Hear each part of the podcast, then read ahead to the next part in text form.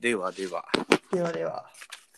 今回は、岡本圭さんうん。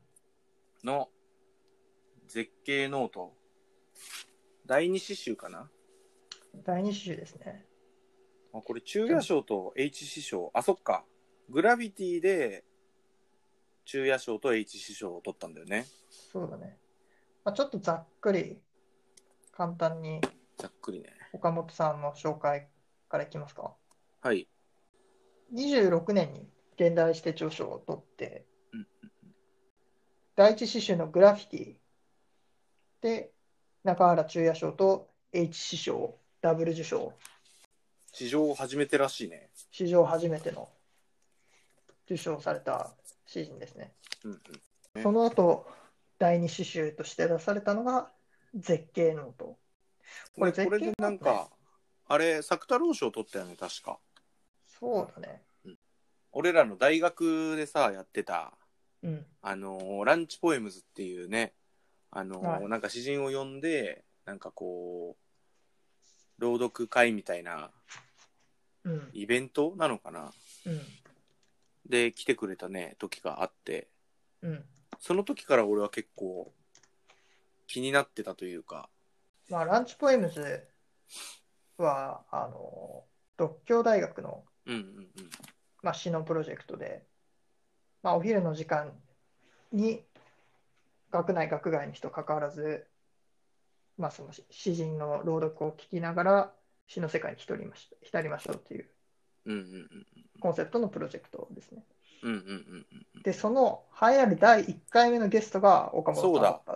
いや、めっこれちゃ覚えてるわ。あ、本当。もうなんかね、うん。あその時結構、まあもう全然その詩の話に入んない。自分の話になっちゃうけど。あ、いいよいいよ。うなんん。かその時結構詩書き始めたぐらいの時うん。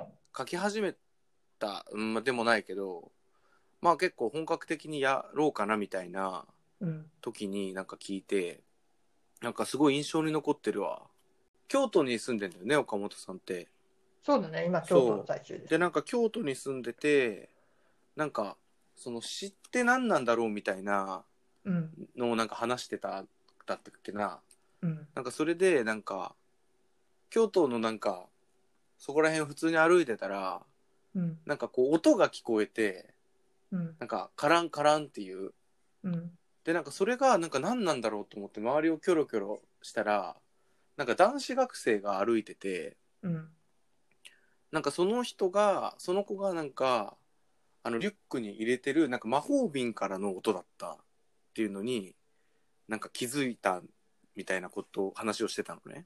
なんかそれがなんかすごいこう僕が感じるなんか詩の感覚に近いんだみたいな話をしてたのがすごい印象的だったんだよね。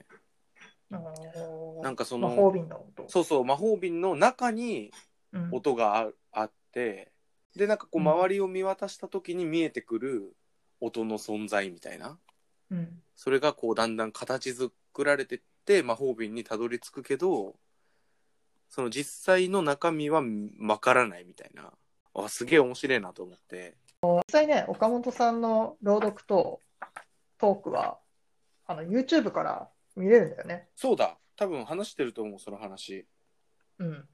あの、ランチポエムズアット独協ってし弾いてもらえると、 YouTube で出てくる多分ねそう。で今回はあれだよね絶景ノートから銀紙というはい。こちら、まあ、ゆうやくんの、そう俺がねチョイスしてるんだけどゆうやくんセレクトのとてもいい詩だということで、そうそうそうそうそう 読め読めっつってもう世界観がかなり統一されてるよね。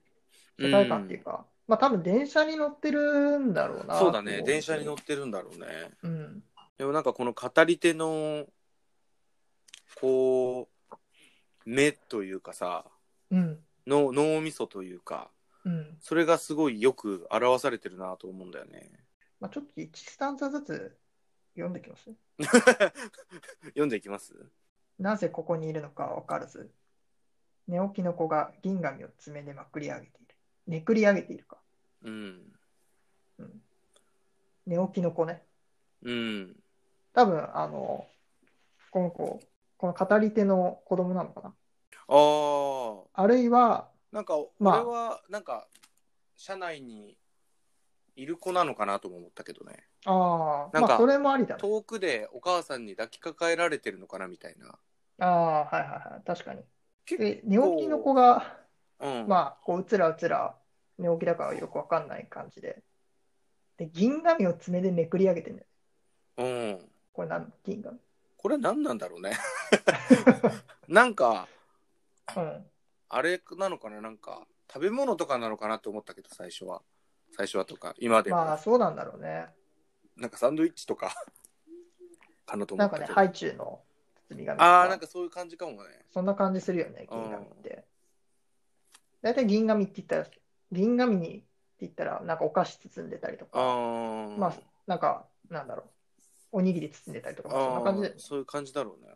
うん、で、笑ってて、まだ幼くて、この瞬間のことは、おぼろげにも記憶しないだろうん。う。うん、まあ、その子のがほど、どれぐらいの年齢の子なのかっていうのが、まあ、ここで語られてるんだよね、きっと。うん、結構幼そうだよね。うん、で震える窓枠からの冷気をこらえて、静かに羽を揃えるカトンボ。すでにこと切れているのか、つまむと粉々に砕けてしまった。ここめっちゃ好きなんだよね。ああ、ここいいよね。ここいい。こうぐっと入り込んでる感じがするよね詩の世界にここからさ、おなんか始まったぞみたいなはいはいはいはい。始まったぞみたいななんかそんなわわけなくないっていうのあるじゃんうん。つまんでそんなねなんかこうボロボロみたいなさうん。なんかこう砕けるって、ね、粉々に砕けるって結構あれじゃんなんかこうい岩とかがさバラバラってなってくみたいな、うん。ね、そういうイメージがこうカトンボにこうね使われてるっていうのがまあファンタジーまではいかないけどちょっと空想っぽいというかさうん。ちょっとなんか現実とは少し離れた体験なのかなと思うんだよね。まあ、あるっちゃあると思うんだよ。うんうんうんあの、こう、もう虫がさ、え、ん結構ない粉々になっちゃう時。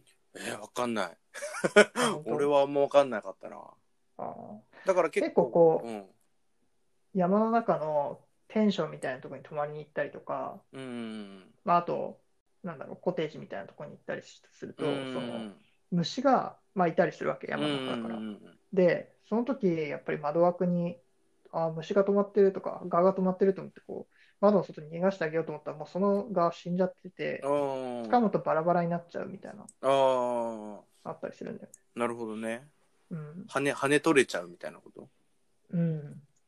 でもなんかこう、この語り手はね、電車の中に座っていて、で、ですごく寒い季節だっていうのもわかるじゃん。うんこう窓枠が震えて、うんそこからこう冷気が伝わってくる。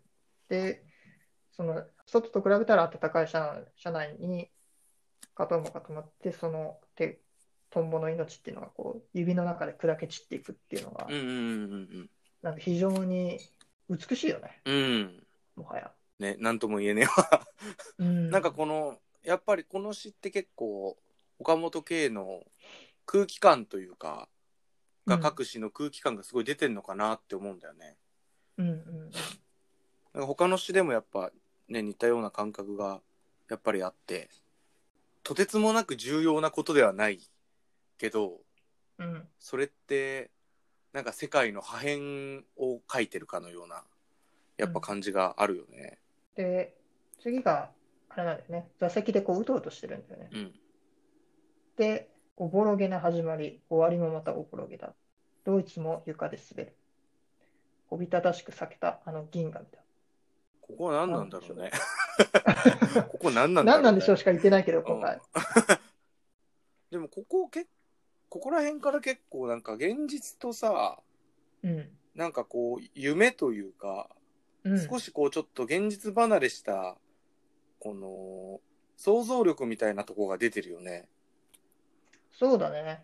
うん、だっておおおびただしく床で滑るってことはゆ床が銀紙になってる的なことなわけでしょ だから、あの子供がね、銀紙を手で、こう、まあ、おにぎり出すのか、ぐしゃぐしゃした、それが床全一面になったみたいなことだよね。ね。まあ、なんかこう光が反射して、うん。その床で銀紙っぽくなってるのか、ああ、なるほどね。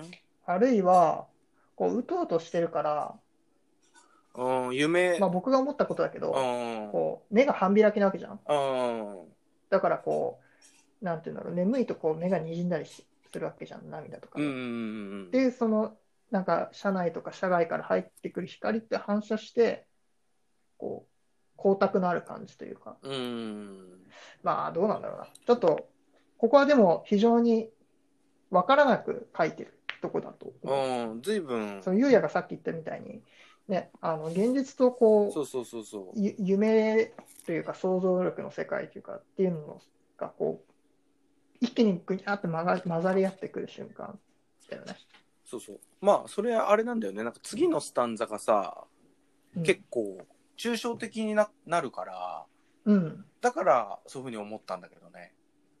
そうだあね。なんかこう、夢、夢と現実の境にこう立ってるみたいな。でいきなりこう次のスタンザで急に星の話するやんっていうね。になるんだよね。この野ざらしの星々ってずっと言ってる言ってるんだけうど、ん、こう。ね、それがこうカッと燃えてて散らばっててこのどれほど悔しがっているのかってすごいよね。これすごくない、すごいよね。ね。これすごいなと思ったんだよね。何がすごいのかって話 だけど。そうなんだけど。結構ね、な喋り言葉っぽい感じになるって、ね、なんか野ざらしの星々もずっとそうだとかさ、うん、ね、星、 星が悔しそうだなって思ったことないしね、 そもうわそー本も。当に、それがすごいよね。うんでなんかこうねどれほど悔しがっているのかっていうこう簡単表現というかさうん、なんか星々は悔しがっているではなくてさなんかどうなのだろうかみたいなさ、うんそれがどれほどなのか僕には想像が想像を絶するんだろうみたいなさ、うん、なんかそういう表現をしてるよね。そうだね。うんうんうん次のスタンドの寝起きの子にまた視点が戻るんだよね。うんうんで、その子が駅の名前をこうあやすようにつぶやいていて、だからその子うんうがんこう眠気うんま手なこをに伸ばしたってことだよね多分うん、ちょっとこうあーみたいな。そうそうそう。だあーから車窓から見える星空うんなのかなそうだねにこう手を伸ばしてる感じなんだよね、きっと。で、微動だに白い、微だ微動だにしない黒い夜空をざらつく手で触ろうとした。ぼーっと浮かぶかぼーっと浮かぶ駅の名をか、うんじゃあ駅に止まってるってことかうん。止まってんのか、通り過ぎてるのかみたいな感じかなまあ、止まっててもいいだろうね。でこの最終スタンザはい。がねすごいこの最終スタンドちょっと読みたいんですけど、あどうぞ 嬉しいほど恐ろしくて、この恐ろしさも誰かが放火したのだ、と、かすめる、と、頭上にひしめく膨大な一粒に立ち尽くしていた。これマジすごいよねこれは素晴らしいですね。うわ俺一番最初これ読んだ時やばってなったもんうん。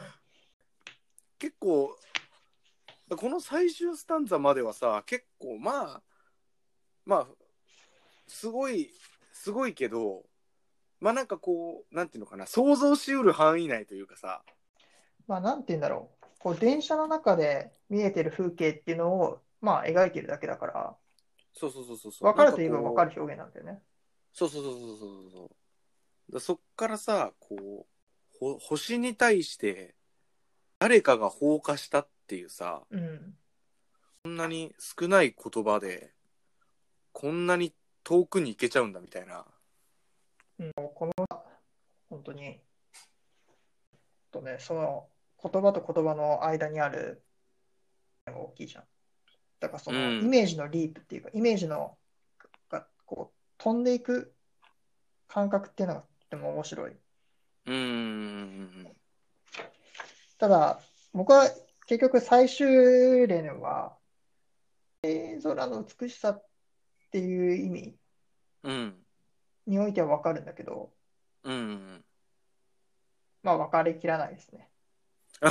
はだからやっぱこの恐ろしいっていうのが、その、結構、なんていうのかな、理解が追いつかないとこでい、はそうだよ。ね。あうんそうなんか恐ろしさそういう感覚を表現してるよね。どういうことなんだろうと思うよね。その星に対してさ、その子う供が星に触ろうとした時に、その恐ろしさっていうのを感じるっていうのが、なんかその、この最終連ってさ、その、星っていうのが他者になってて、その、僕っていう語り手が子なんだけど、その頭上にひしめいているっていう、いろんな他者がいるその中の一つ。でもその全部は誰かが放火したっていうことなんじゃないかみたいな。それは、なんかこう、ある種、その膨大な星に対する自分の子っていうものが、こう、なんていうのかな。恐ろしく感じる時って、なんか、あると思うんだよね。んなんかさ、ちっちゃい時とかにさ、なんか世界地図とか見てると怖くなったりする時ないたまに。 なんか世界でかすぎじゃねみたいな。世界地図ではないけど、あの星空を見てると僕はそういう感じる。あ、そうそうそう、なんかそういうのあるよね。なんかやっぱさ、なんかでかすぎて怖いみたいな。 うん。なんかそういう感じなのかなと思うよね。それをこう言語化してるのかなって思うんだよね。その嬉しいほど恐ろしくてっていう、その自分が見てるものの美しさとその巨大さみたいなのをこう表現しきれなくて出てきたようなう出ん。てそうきそう言そうそ葉うってそう感じはするよね。あ、そうそうそう。でさ、多分さ、ここで終わっちゃうんだよね。その、書けない場合って、多分。嬉しいほど恐ろしくて、で終わっちゃうと思うんだよ。うん。でもその後にさ、この恐ろしさ持って続けてるのがすごいなと思うんだよね。その、それの説明を始めようとしちゃうっていう。うん。放火って結構怖いイメージじゃん。そうだね。だから、その、こう星空を見ている語り手からこの放火に行くうイん。メージのこのつながりっていうのが、まあ、僕の中ではまだよくわからないとこかな。うん。なんか放火って結構さ、事件じゃ事件だよね。完全にこれ事件だもんね。ん。そうなんです。 あの電車乗ってたのに急に事件だもんね。そうそうそう。今もニュースでやっちゃってますけど、あの自然災害とかではないじゃん、放火って。 そうだねな。人がその火を放つっていう、ね、かなりうん。恐ろしい事件性を持った言葉なんだけど、そことこう続ける、つなげるっていうのは、うん。あーなんなんだろうね、このなんか、 なんかこの大きな自然的な星っていうものに対してさ、うん、その人間の、その、悪的な部分である放火っていうものをなんかこう使ってうん、表現してるっていうところうん、で、それがこう特定の誰かではなくてさ、うん、見知らぬ誰かが放火したっていうのがかすめるっていうのがすごいよねだから別に本当に放火したかどうかは知らんしうん、で多分違う気もするしうん、そんな感じもするってのがかすめるってことじゃんうん。だか意ら識の中に一瞬こうよぎる感じだよね。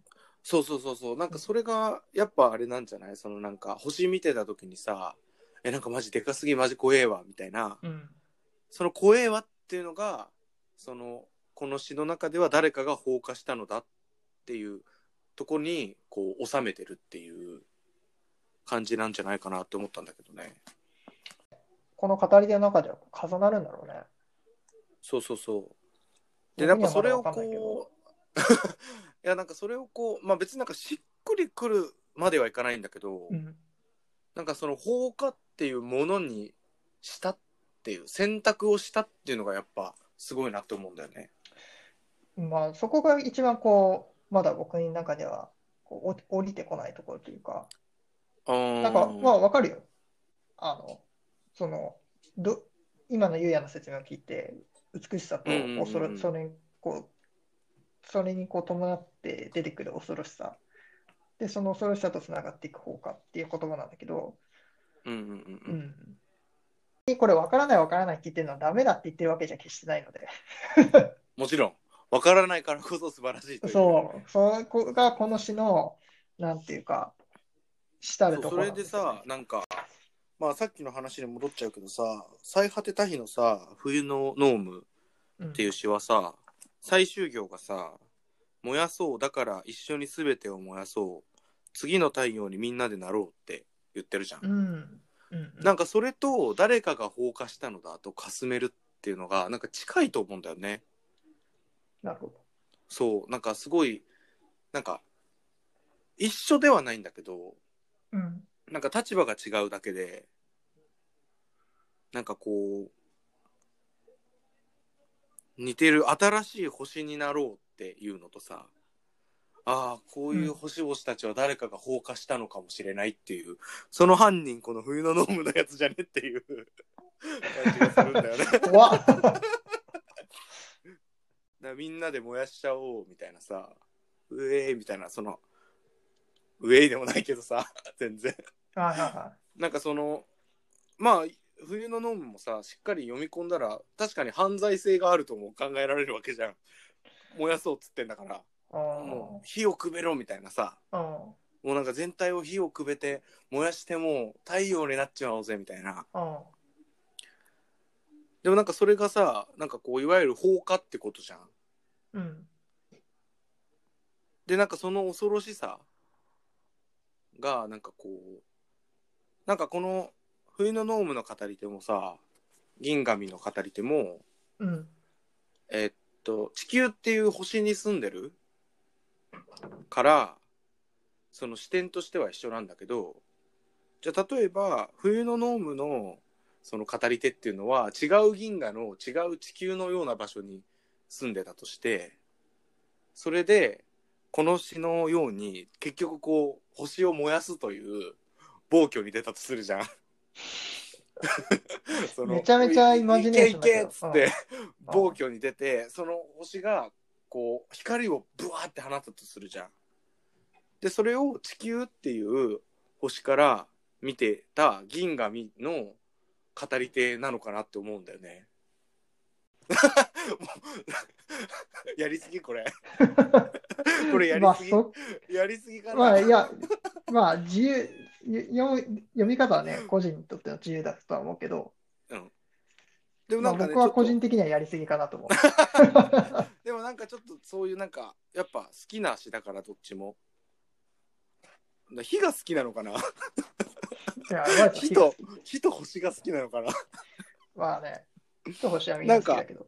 でもなんかそういうふうにちょっと考えたりもしたんだよねうん違うものなんだけどね実際はさそういうふうにね、こう想像力を、読み手の想像力がどんどんどんどん広が広げてくれるような作品にはなってるんじゃないかな。うんうんうんうんただ、ここれれ、この最終スタンうんうん。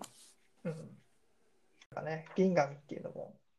タイトルか銀紙っていうのもそうなんだよねなんかこの感じあるよねうん。結構あれなのかななんか計算岡本計算的には結構この詩はなんかこう単体としてもちろん素晴らしいけれどなんかこう絶景ノートの中の一個の詩としての位置づけが結構あるのかなとも思っててさうん。ある種なんかこう描写的には単純だけれどその最終スタンザで書けるみたいなう。うんんちょっともう何言ってるか分かんなくなっちゃった。 まあでも好きな詩なんよね。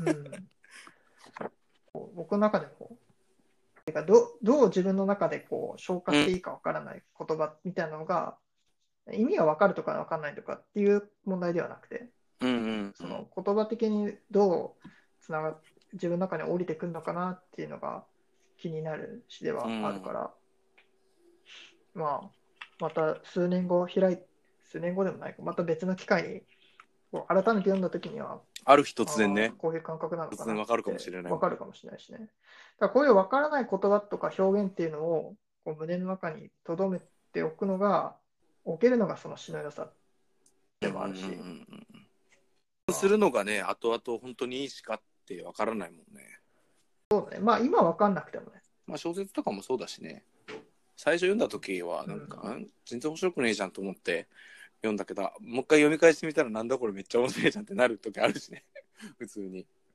うん、そうですかね。死刑とかも遊んでてねうん。まあ詩集全本としても、本そのものとしてもそうとそうてそもうそう美しい本だし、あれだよねなんかこう読読んでもう読もうと思うと読めないよね岡本圭さんの詩ってさなんか結構こう日記ぼんやりとした日記みたいな感じな感じがするんだよねこれはあ面白いよねなんかこうなんか語らずして語るというかさあ、うん。なんか比喩表現とかもすごい少ないし比喩表現というかねえそんなにいっぱい書いてるわけではないんだけどなんかうん、こう情景が浮かび上がってきてそれにこうある岡本圭さんの世界観がしっかりあるっていうのうがん。面白いよね。では今日はここら辺ですかね。ではまた、また、まあぜひ、一点そうですやねってみてください。ぜひぜひ。雑な参加になっちゃいましたけど。じゃあ、ではまた。はまいた会いましではょまう。たさよなら。